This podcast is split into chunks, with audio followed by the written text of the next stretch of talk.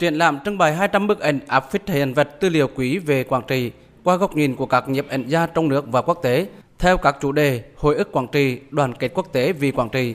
hoạt động khắc phục hậu quả bom mìn còn sót lại sau chiến tranh tại Quảng Trị và Quảng Trị điểm đến an toàn thân thiện. Dịp này, Viện phim Việt Nam tặng tỉnh Quảng Trị 5 bộ phim gồm 4 phim tư liệu và một phim truyền đó là các phim Vị tuyến 17 Chiến tranh nhân dân 1968 của đạo diễn nổi tiếng Joris Ivan, người Hà Lan, thực hiện tại vùng đất lửa Quảng Trị.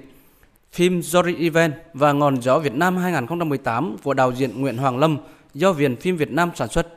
Phim Lấy lụy thép Việt Linh 1971 của đạo diễn Nguyễn Ngọc Quỳnh được xem như một bài ca về sức mạnh thần kỳ của chiến tranh nhân dân.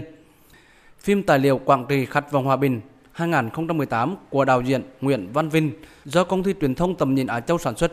Phim truyền Sống trong sợ hãi 2005 của đạo diễn Bùi Thạc Chuyên kể về cuộc mưu sinh bằng việc dò phá bom mìn của người lính phía bên kia chiến tuyến thời hậu chiến. Trong khuôn khổ triển lãm còn diễn ra hội thảo Quảng Trị khát vọng hòa bình.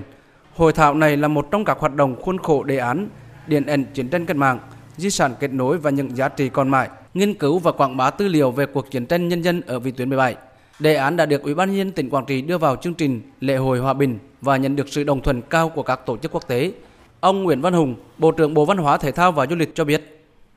Chúng tôi muốn chuyển đến một thông điệp bằng nghệ thuật và từ nghệ thuật để lan tỏa những giá trị tốt đẹp nhất về một khát vọng hòa bình, khát vọng dừng xây đất nước hùng cường để tổ chức triển lãm và hội thảo. Chúng ta có được những thời khắc để lắng lại, nhìn lại quá khứ đang cắt nghĩa cho hiện tại để chúng ta